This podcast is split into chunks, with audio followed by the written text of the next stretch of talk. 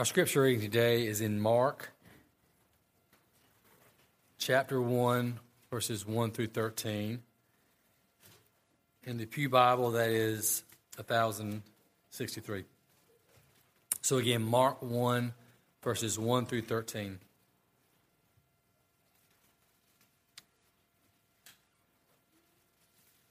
The beginning of the gospel of Jesus Christ, the Son of God. As it is written in Isaiah the prophet Behold, I send my messenger before you, your face, who will prepare your way. The voice of the one crying in the wilderness Prepare the way of the Lord, make his path straight. John appeared, baptizing in the wilderness and proclaiming a baptism of repentance for the forgiveness of sins and all the country of Judea and Jerusalem were going out to him and were being baptized by him in the river Jordan, confessing their sins. Now, John was clothed with camel's hair and wore a leather belt around his waist and ate locusts and wild honey. And he preached, saying,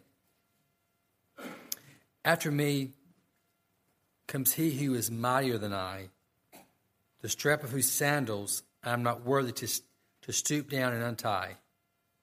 I have baptized you with water, but he will baptize you with the Holy Spirit. In those days, Jesus came from Nazareth of Galilee and was baptized by John in the Jordan. And when he came up out of the water, immediately he saw the heavens being torn open and the Spirit descending on him like a dove, and a voice came from heaven You are my beloved Son, with whom, with you, I am well pleased. The Spirit immediately drew him out into the wilderness, and he was in the wilderness forty days, being tempted by Satan. And he was with the wild animals, and the angels were ministering to him. This is the word of the Lord.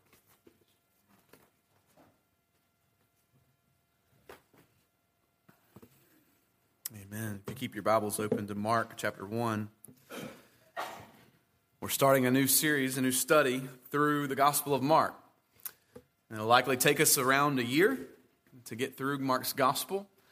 And I'm excited this morning to begin. If, if you remember last week, you were given a handout. If you had an opportunity to look at that, if you didn't, there's some more on these front two pews. You can take one home with you if you'd like. But to help us to introduce the book and to get started studying through the book of Mark today, um, that, that handout, that guide, gives us some information that's useful. And uh, so, our hope this morning is that you don't just wait till Sunday uh, to hear a little bit about the book of Mark, but that you'll take this year and read through Mark's gospel several times.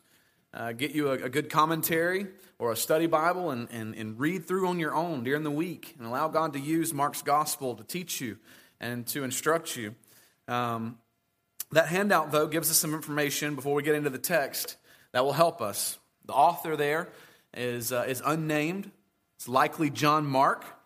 Uh, the early church was unanimous in calling John Mark the author. Uh, Mark is the son of Mary.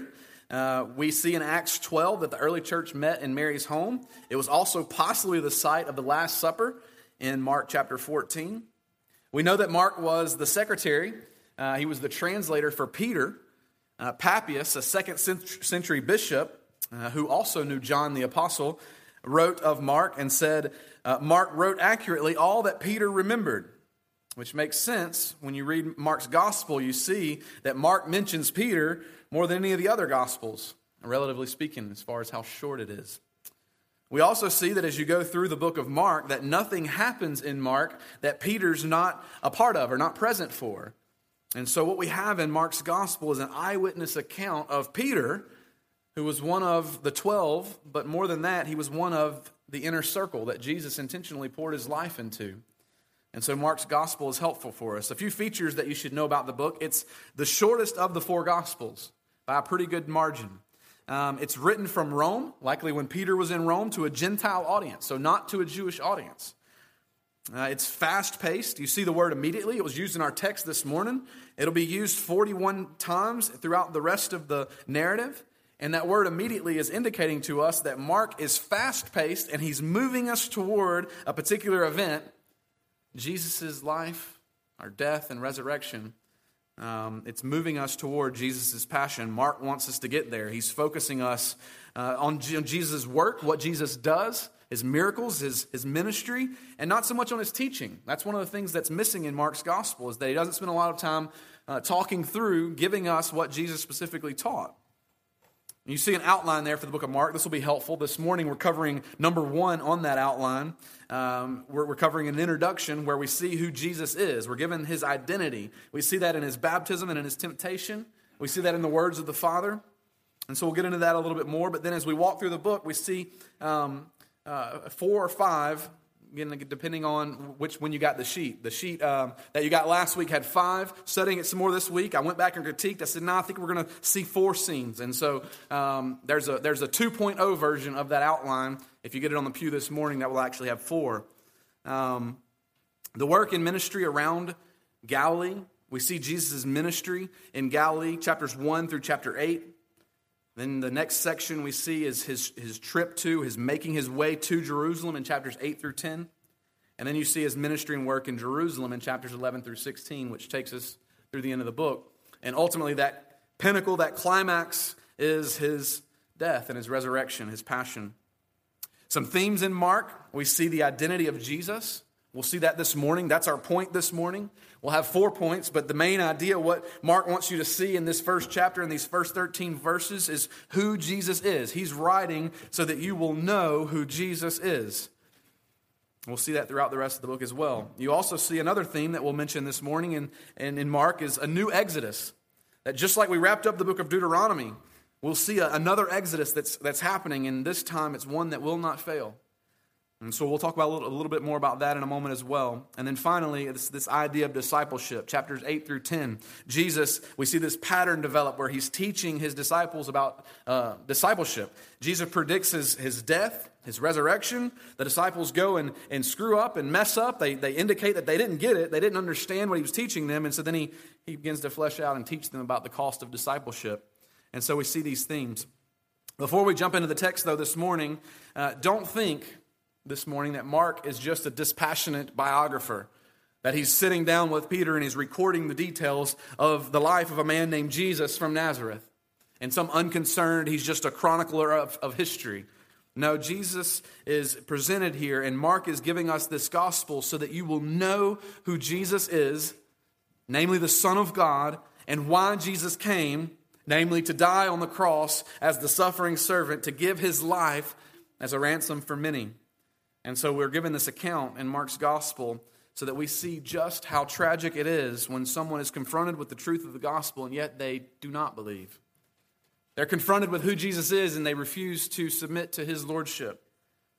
Mark's account of Christ calls you this morning, friend, to believe that Jesus is the Christ, the Son of God, who gave his life as the only way we can have salvation. And so this morning, as you've heard the text read, Again, four points this morning we see Mark emphasizing to us in this introduction to his gospel who Jesus is. Number one, we see the Father's promise. We see it in verses one through three. The Father's promise. So there's some words in these first three verses that are loaded with significant meaning.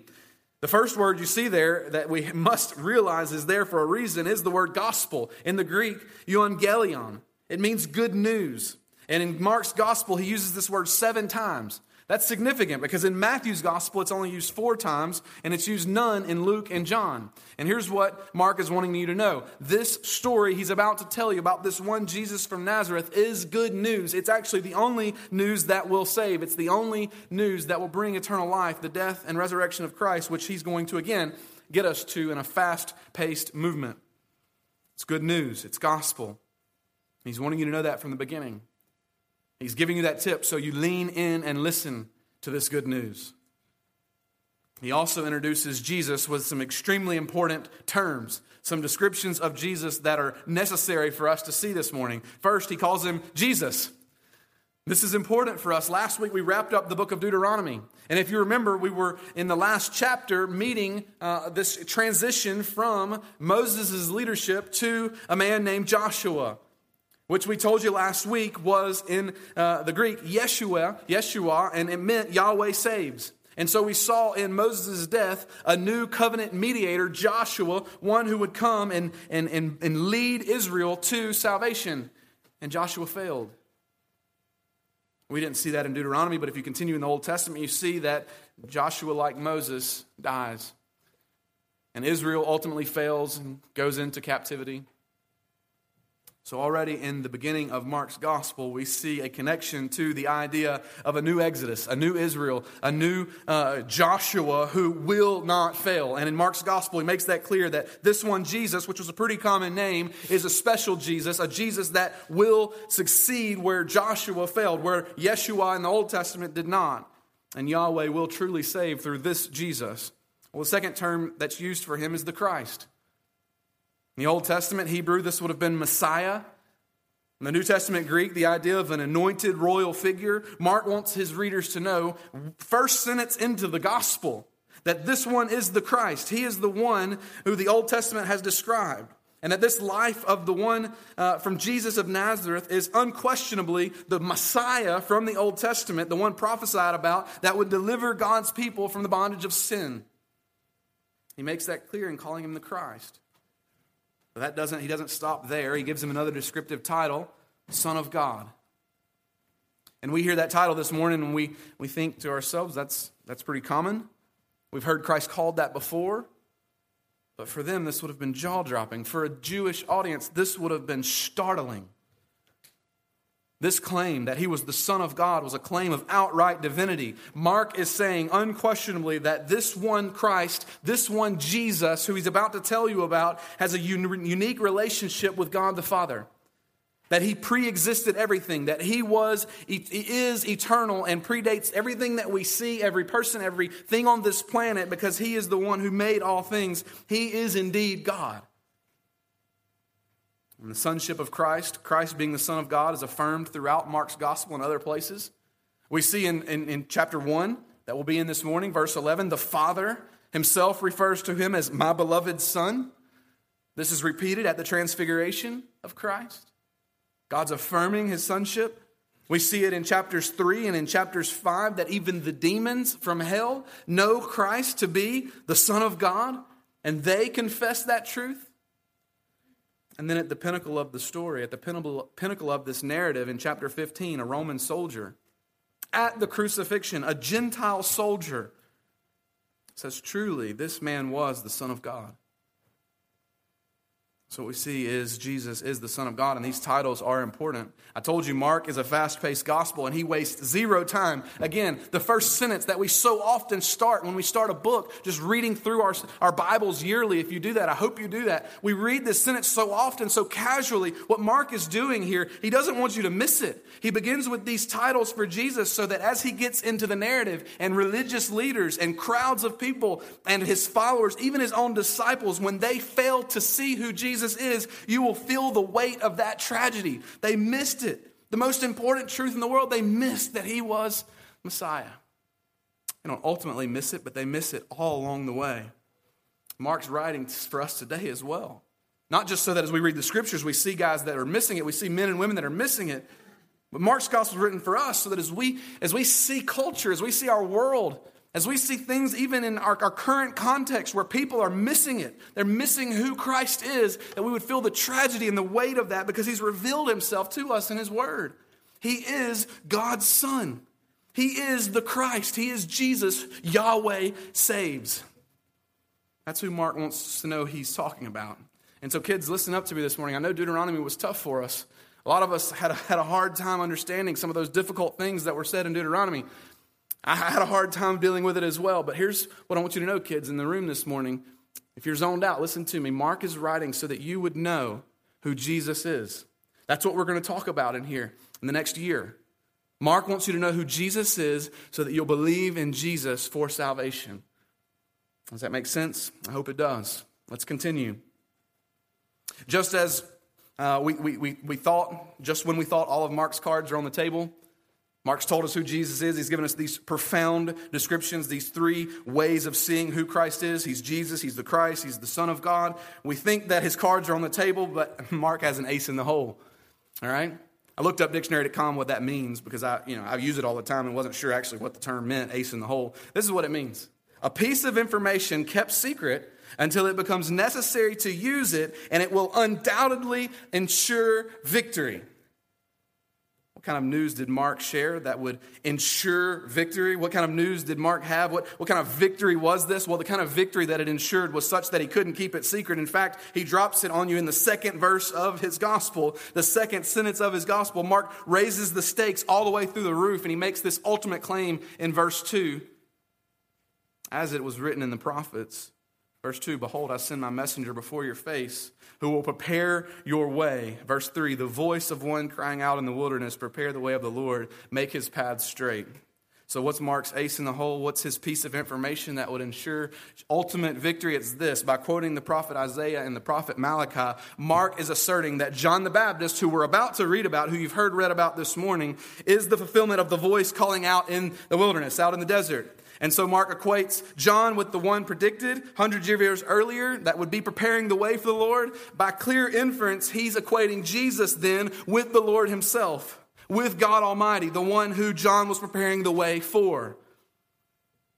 What Mark is saying as clearly as possible with an audacious claim from Old Testament prophecy as the, is that the Lord God, the long awaited divine king who would rescue his people, and Jesus, that he's about to tell you a story about are one and the same person.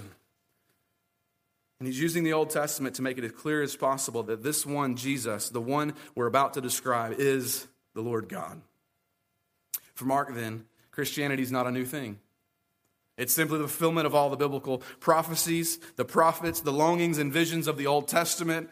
He is the one who will come to rule and renew the entire universe and make all things well by the blood of his own self. So, here, three verses into Mark's gospel, we see that God has kept his promise. And that where Moses failed, where Joshua in the Old Testament failed, he sends his own son who cannot fail. And the point for Mark is that he's writing this so that we would believe in this one, the Christ, Jesus, the Son of God, who the prophets foretold, as he's the only way of salvation. Number two, we see not only the Father's promise, we see the forerunner's proclamation. Look at verses 4 through 8. You ever heard the saying, uh, we use it all the time, oh, to be a fly on the wall? Oh, if I could have just been a fly on the wall for that conversation or to have, have witnessed that scene. The idea is a, of, of an invisible guest, just observing what's happening in history. Maybe you've asked before, uh, been asked before, if I could, if you could just go back to one place in time, or one one time in history, or if you could just have one conversation with someone that's passed on, who would it be? Those are interesting conversations to have. Maybe your answer would be Jesus. It's a great, great answer. Maybe your answer would be someone that's, that's passed away, a family member or a loved one. Just to go back and have a conversation with them and sit down with them and talk with them one more time. Being a church history nerd, I have a lot of scenarios like that where I'm reading something in church history and I'm thinking, man, if I could have just if I could just went back and witnessed that event or that occasion, that'd have been incredible to see. I would have loved to have been there. Maybe uh, John Knox, as he stands firm before the evil Queen Mary, defies her order. Maybe Hugh Latimer. Maybe you've never heard of Hugh Latimer, but uh, he in Hampton Court preached before King Henry VIII, and it offended King Henry. The word of the Lord that, that, that Hugh Latimer preached offended the king, and so the next Sunday, the king ordered Hugh to preach again, and this time to make an apology in the sermon toward the king. And so, what did Hugh do? Well, let me quote you. Hugh, in his sermon, talks about himself in the third person, and he says this Hugh Latimer, dost thou know before whom thou art to speak today?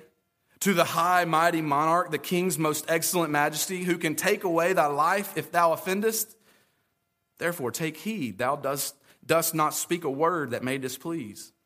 But consider well, Hugh, dost thou not know from whence thou comest? Upon whose all present, um, upon whose message thou art sent, even the great and mighty God, who is all present and who beholdeth all thy ways, who is able to cast thy soul into hell. Therefore, take care that thou dost deliver thy message faithfully. And then Hugh Latimer continued to give the same sermon he had given the week before, but he preached it with more vigor, more energy, and more passion. He ultimately died a martyr's death by being burned at the stake. But what an incredible scene to have been a fly on the wall for, to watch Hugh Latimer stand in front of King Henry and preach the word of God and not concerned if it offended. Or maybe John, maybe the Apostle John, standing before the Sanhedrin when he said, Whether it's right in the sight of God to listen to you rather than to God, you must judge, for we cannot but speak what we have heard and seen. Acts chapter 4. What a day in the life of the church. To have been a part of that day, to have been a fly on the wall. There's one guy in church history that I'd really love to go back and hear preach.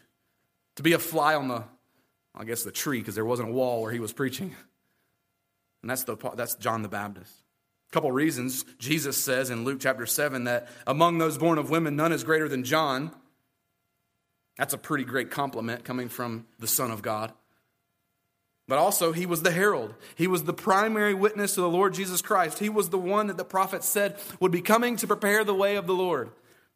Oh, the several things we see in Mark's account here, Mark's gospel of John, that we notice, and again, notice this, that John is the subject of these few verses in the beginning of Mark, but though he's the subject, Christ is still the focus. John is there to amplify, to highlight the Messiah, Christ, the anointed one.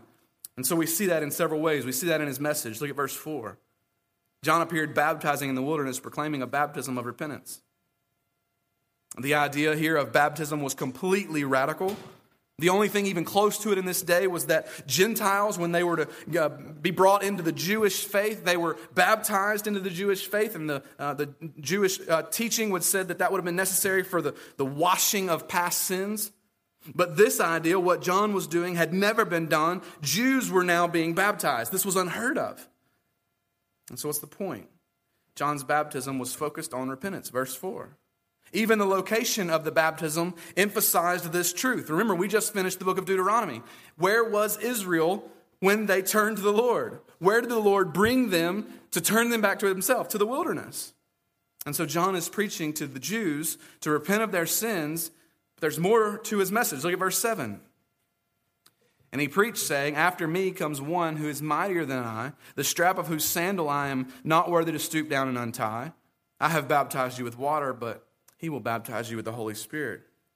He told them that what he was doing was drenching them in water, which was only external, but that there was one coming who would drench them in the Holy Spirit, which is internal. You see how John is, is really in the narrative to point to Jesus.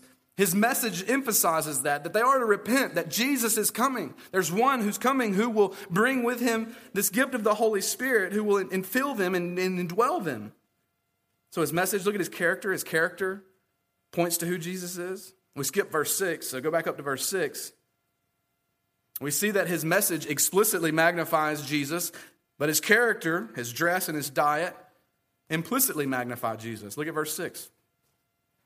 John was clothed with camel's hair, and he wore a leather belt around his waist, and he ate locusts and honey. Kids in the room this morning, how would you like that? If mom decided to take you school shopping this week and you get to the store and she says, you know, nothing's really working out here, let's just go and buy you some camel hair for the first day of school. Or she packed your lunch for the first day of school and you open it up at lunchtime. You're excited because lunchtime's our favorite time during school, right? That and recess. And you open up the lunchbox and locusts are all you find there. John is not making a fashion statement here, and he's certainly not uh, trying to find a, sh- a cooking channel on Home and Garden TV. No, his attire is what poor people would have worn. But more than that, it's, it's important to notice that it's what one specific poor man wore back in the Old Testament. John is intentionally dressing himself in the exact same outfit as the prophet Elijah, who called his people to national repentance. Elijah and John here are protesting the godlessness, the self serving materialism of their day. It's further evidenced by their coming out to the wilderness. Again, Israel had been brought to repentance before in the wilderness. And again, again, the idea of a, a, second exodus, that the people of Israel are being called now to return to the wilderness where they're being told to repent of sins by a man who's dressed like the prophet Elijah. So, through his diet, through his appearance, though they were not beautiful, by a long stretch of the imagination, his life of repentance, his uncompromising to go, devotion to God certainly was beautiful. And we see the humility of his character emphasized further in John's gospel. Jesus' ministry began to grow and eclipse John's ministry. And John said in John chapter 3 a person cannot receive even one thing unless it is given to him from heaven. I'm not the Christ. John saw himself as a joyous friend of the bridegroom, the one who is coming to save his people from their sins. And so, his famous saying that you've all heard, you've probably said it or maybe even have it onto your social media channels John chapter 3, he must increase, but I must decrease.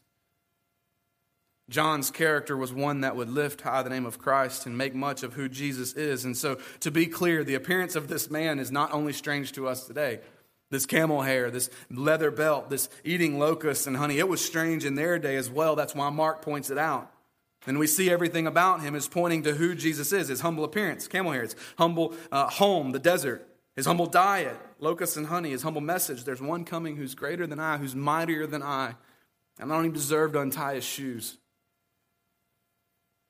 So we see the promise of the Father fulfilled.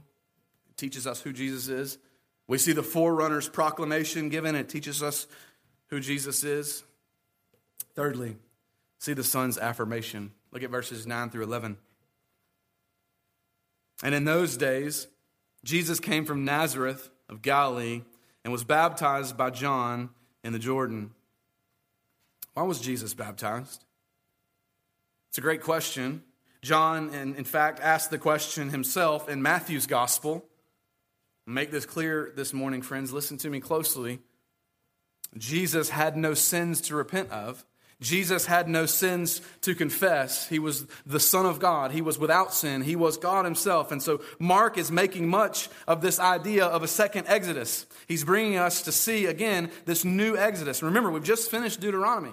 And in Deuteronomy, we see Moses failed. He died. He stopped short of bringing his people to the promised land. He couldn't go there because of his own sin. We see that Joshua in the Old Testament also fails. But where they both failed, where the people of Israel failed, Christ succeeded. And so Christ goes into the wilderness to identify with his people in their suffering. He goes to the, the wilderness for this baptism, not for his sake, but for ours. His baptism was uh, associating himself with sinners and placing himself among the guilty. Not for his salvation, but for ours. Not for his guilt, but for ours. Not for his fear of the wrath to come, but to save us from the wrath to come. That's why he went out to the wilderness. His baptism meant the cross. Him identifying with us as guilty men to take on our sins. And so when we see in this text, we deserve wilderness. We're the ones that should be in the wilderness. We're the ones that should be repenting of sins. Christ goes there because we couldn't come out of the wilderness. This is the testimony of Scripture. That's the hope of the gospel today. There's nothing you can do in and of yourself to come out of the wilderness. So Jesus goes into the wilderness for you. The Bible describes us as those that were dead in our sins. What do dead people do? That's a rhetorical question. The answer is nothing. Dead people do nothing. And so Jesus goes into the wilderness this morning, friends, hear and believe the gospel that Jesus is the one who went into the wilderness not for his own sin, but to save you from yours. To demonstrate that he was God, he truly is God, and he would take the sin of mankind upon himself.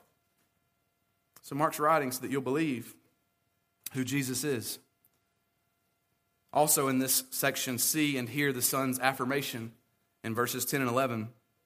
It says this and when he, op- when he came out of the water, immediately he saw the heavens being torn open and the Spirit descending upon him like a dove. And a voice came from heaven You are my beloved Son, and with you I am well pleased. So when Jesus' baptism took place, what did he see? He saw heaven being torn open. Now, I'm not sure what this would have looked like. Again, the fly on the wall thing would have been incredible here to have been able to see this, but Mark is giving us something better than a visual picture of what it looked like. He's pointing us to something greater. If you go to Isaiah chapter 64, you see the prophet Isaiah says in verse 1 and 2 If only you would tear open the heavens and come down so that the mountains would quake at your presence, just as fire kindles brushwood and fire burns or boils water to make your name known to your enemies, so that the nations will tremble at your presence. What we see here in Mark's gospel when he says that the heavens are being torn over, he's pointing us back to Isaiah and he's telling us God is about to do something huge in your presence. He's about to do something amazing. His son, God's son, is here on the scene. And he's about to do something incredible, just like the prophet Isaiah asked for. But that's not all he saw. What else did Jesus see? He saw the Spirit descending upon him like a dove. For us this morning, the Spirit of God being pictured as a dove is not that unfamiliar. We hear that and that just makes sense. Spirit dove. But Mark had a very specific reason, intention for using this language in the gospel, in the opening to his gospel. What was his reason? He points us in using dove language back to creation, to Genesis 1, where it says the Spirit hovered like a dove over the waters. Why is that important? Because we see that in creation, three parties are present. There are three parties involved in creation God, God's Spirit, and God's Word.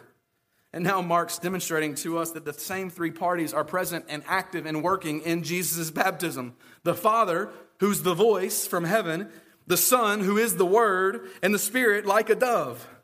Mark is doing something, friends, here. He's deliberately pointing us back to creation, to the beginning of history. And just like original creation, the world was a project of the triune God, Mark is showing us that the redemption of the world, like creation, is a project of the triune God. That rescue and renewal of all things is beginning now in Christ, and it, it's a project of the Father, the Son, and the Holy Spirit. You see what Mark's doing there. Well, what did he hear? We see Christ saw those two things, but what did he hear? Verse 11. And a voice came from heaven You are my beloved Son, and with you I am well pleased. What a powerful statement. No prophet ever received words like these. You see in the Old Testament, Abraham was a friend of God, Isaiah 41. You see that uh, Moses was a servant of God, Deuteronomy 34, where we were last week. You see that Aaron was a chosen one, Psalm 105. David was a man after God's own heart, 1 Samuel 13. But only Israel, and in connection, Israel's king, were called God's sons. And so now in Jesus, we see that Mark is being very specific here in his language. In Jesus, the servant king, Jesus of Nazareth, the Messiah, the Son of God, we are seeing that he's now this second Adam, this one that's come to save his people from their sins. He's the better Israel. He's the Israel that will not fail. He's the better Moses, the one that will not fail. He's the perfect king who will succeed where all these others have failed. And God himself affirms, This is my beloved Son. And in the Transfiguration account, he follows it up by, You would do well to listen to him. Watch how this plays out. If Jesus is the Son, which God himself just affirmed, then Jesus must die for the sins of many, which is what was said would happen to the Son. Does that make sense? He just said he's the Son. We know from the Old Testament he said that this Son would suffer on behalf of the sins of many. So the question we're left with at the end of this baptism is Will Jesus accept this mission? That's the lingering question in verse 11. And just as Satan would do, you see this word immediately. Again, Mark's fast paced. He's moving us forward. Immediately, Satan came to tempt, him and tried to get Christ to renounce his mission. Which leads us to our fourth point, our final point today the Savior's victory. So we see who Christ is in, in the Father's promise being fulfilled. We see who Christ is in the forerunner's proclamation we see who Christ is in the Son's affirmation, and then finally we see who the Savior is, who Christ is in the Savior's victory. Look at verse 12. And immediately, or the Spirit immediately, depending on your translation, drove him out into the wilderness. And he was in the wilderness 40 days, being tempted by Satan. And he was with the wild animals, and the angels were ministering to him. So one would expect a time of joy, time of celebration, festivities, excitement, following this incredible affirmation of Jesus as the Son of God, following this baptism of Jesus, the one who would come to rescue his people from their sins, but that's not what we see. There was no party, there was no public reception, no celebration. Instead, the Spirit of God descended upon Jesus and drove him into the wilderness for a time of testing. This idea of, of, of, language of drove him out, literally in the Greek, uh, cast him out. You'll see Mark use this word in future uh, texts uh, for the way that Jesus would cast out demons. And here the Spirit is casting Christ out into the wilderness. Hear this this morning, friends. This morning, that when, when we see Christ being driven out to the wilderness, we should be aware that moments of great victory and success in our lives will often be followed by trials and testing. That commissioning by God, when God gives you a mission, a ministry that He's called you to, and you're confident in it, and you surrender to that mission, you surrender to that commission that God has given you, you can bet that trials and testing will follow. So this morning, friends, take heart in this. That if you know for certain God saved you and He's given you a heart for some type of ministry, some type of mission, you find yourself at a place in life right now where it seems like things are just going great. You're experiencing success in your business or in your job, and everything seems like it's okay. And God's speaking clearly to you, and you, you're walking and communing with Him faithfully. Know this, friends, that trials and testing will come. That's why we must, must find our satisfaction in Him. We can't let the circumstances, the success, whatever it is that, that seems good right now, be what dictates our joy. Our communion with Christ must be our joy, must be our satisfaction, because trials and testing are coming. We see, that in, see this in Christ's life, we can expect it in our own as well. And so we're left with this question Will the Son of God, God's Messiah, the one who came to save his people from their sins, will he remain faithful? The Spirit is driving him into the wilderness for testing, and will he remain faithful? Feel the weight of this, friends. As you read this text, don't let your familiarity with the narrative blind you to the weight that Mark wants you to feel. For 40 days, Satan is tempting him. 40 days. He's alone in the wilderness, and Satan is tempting him. Other gospels give us more details. Mark leaves out those details, but what you find is that Satan appeals to his satisfaction. He offers him food. Satan appeals to his ego. He offers him uh, or questions his ability. Satan appeals to his desire for possessions. He offers him material gain. And what we ultimately see is that Satan would love to see Christ fail. And that from this time when Satan goes into the wilderness, or when Jesus goes in the wilderness is tempted by Satan, this battle rages on all the way up to the cross of Calvary. And if Jesus fails, friend, hear me closely. If Jesus fails, then we are lost. Humanity is lost. All hope is gone. The 40 days remind us of 40 years that Israel spent in the wilderness. They ultimately failed at being God's son. The 40 days remind us of the, of the 40 days that Moses spent on Mount Sinai, and Moses ultimately failed. Will the new Israel succeed? Will the new Moses succeed? Not only was it 40 days, Mark highlights another difficulty. He was alone. He was facing this temptation all alone in solitude. It was a place of danger. There were no communities here. There were, it was not just some vacation spot that Jesus went to out in the wilderness and set up camp for a little while and had him a good old time around the campfire. The conditions were grueling. Jesus was undoubtedly hungry and weak and tired. And to give in to grumbling and complaining would have been absolutely expected. It would have been easy for him to give in and complain and grumble. After all, that's what Israel does when Israel's in the wilderness, right? If you remember back to the Old Testament. Will the new Israel give in and complain and grumble? And then verse 13, it's complicated further because he was with wild animals. The historian Tacitus tells us that after this time, Christians were covered in the hides, the furs of wild animals and beasts, and their bodies were literally torn into pieces by dogs as a way of persecution. So, people in this day would have associated wild animals here with adversity, with persecution. And so, this detail in Mark's gospel is not just out there so that it's, it's there for a reason. When the, the people in this day would have heard that he was out there with these wild animals, it would have added a level of, of, of shock and of horror to this story that Christ would have been alone out there with these beasts by himself. And so, all of these details this solitude, the, the location, the conditions, the animals are showing us that Jesus goes to do battle with Satan on Satan's home turf. That he's going into enemy territory and he's invading it by the power of God. And so, friend, be encouraged this morning that Jesus knows exactly what you're going through. There is no circumstance on the face of this planet that Christ cannot relate to. And regardless of how dark your days may seem right now, Christ knows what you're going through. He can identify with you. Even more, it says this that the angels were ministering to him. Psalm 34 and Hebrews chapter 1 tell us that those angels may be sent to serve you as well. So, friends, take confidence in this. Whether you're at a time of great success and doing well and everything seems to be going okay, rest assured that trials and testing can be coming right around the corner. But then the opposite of that is true as well. If you're going through a time that's dark and trials are facing you every day and the testing seems so much that it's about to crush you, then notice that Christ, He's been there. And that unlike Christ bearing this alone, you have the Spirit of God inside of you leading you, and you're never alone or forsaken as his child. And here's where the start of Mark's gospel leaves us with great hope, and we're wrapping up. Think about this. What was Satan's goal in the wilderness? What was Satan trying to do here?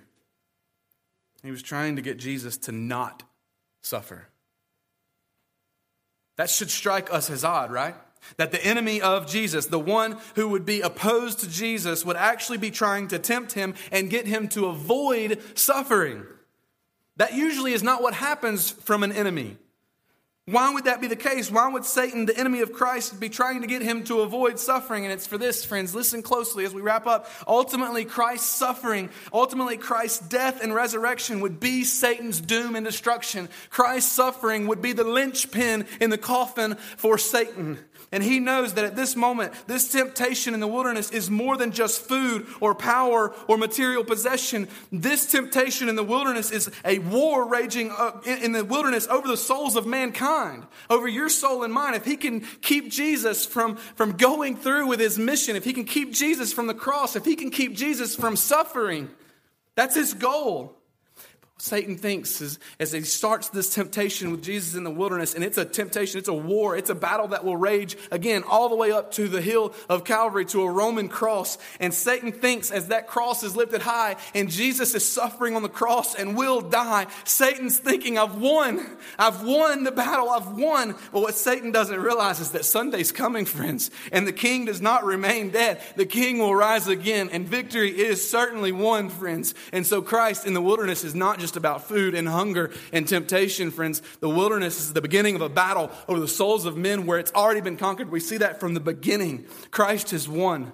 And so take confidence in this, friends, this morning that when Jesus rises from the dead, Satan's doom is sealed and victory is won. And we see that as we go all the way back to the wilderness temptation, that it's a battle that Jesus has already conquered and won. And that's what Mark's trying to get us to see, and he's trying to get us there in a hurry. He's getting us to the cross. And so the, the temptation that Satan brings to Jesus in these, these first few verses in the first chapter, we see it rage on, but we see Jesus ultimately victors, victorious in the cross. So see the victory of the Savior and know who Christ is. As Jesse comes to lead us this morning in response, there's a couple ways to respond to this, respond to this text this morning, friends. If you know Christ and you've placed your faith and trust in Him, if you have believed that He is the Son of God and you've repented of your sins, you are His child this morning. And you should, this morning, as we stand and sing together, you should worship Him for saving you. He is who He said. He has conquered death, hell, and the grave. So worship Him this morning and trust that He's with you. Whether it's trials or whether it's success, He's with you. But the other side of that, friends, is this morning, if you're here with us this morning and you're not a believer in Jesus Christ. You've not surrendered your life to Him and repented of your sins. This morning, Mark's gospel is written so that you will know and you will believe. Trust Him this morning. Repent of your sins and follow Christ. Let's pray. Father, we thank you this morning that in Mark's gospel we see the truth of who you are. Jesus, we see that you came to this earth. You are the Christ. You are the Son of God, and you have given your life as a ransom for many. And I pray every man, woman, boy, and girl here this morning would believe that truth and would follow you, surrender their lives to you, and confess their sins. Father, we thank you that you conquered in the wilderness. We thank you that you conquered at Calvary and that you rose from the dead. And now we have hope of life and eternity with you. Help us to worship you this morning as your body, as Poplar Spring Baptist Church, as we respond to this truth. It's in the name of Jesus, our all conquering King, that we pray. Amen. Let's stand and respond to him in worship.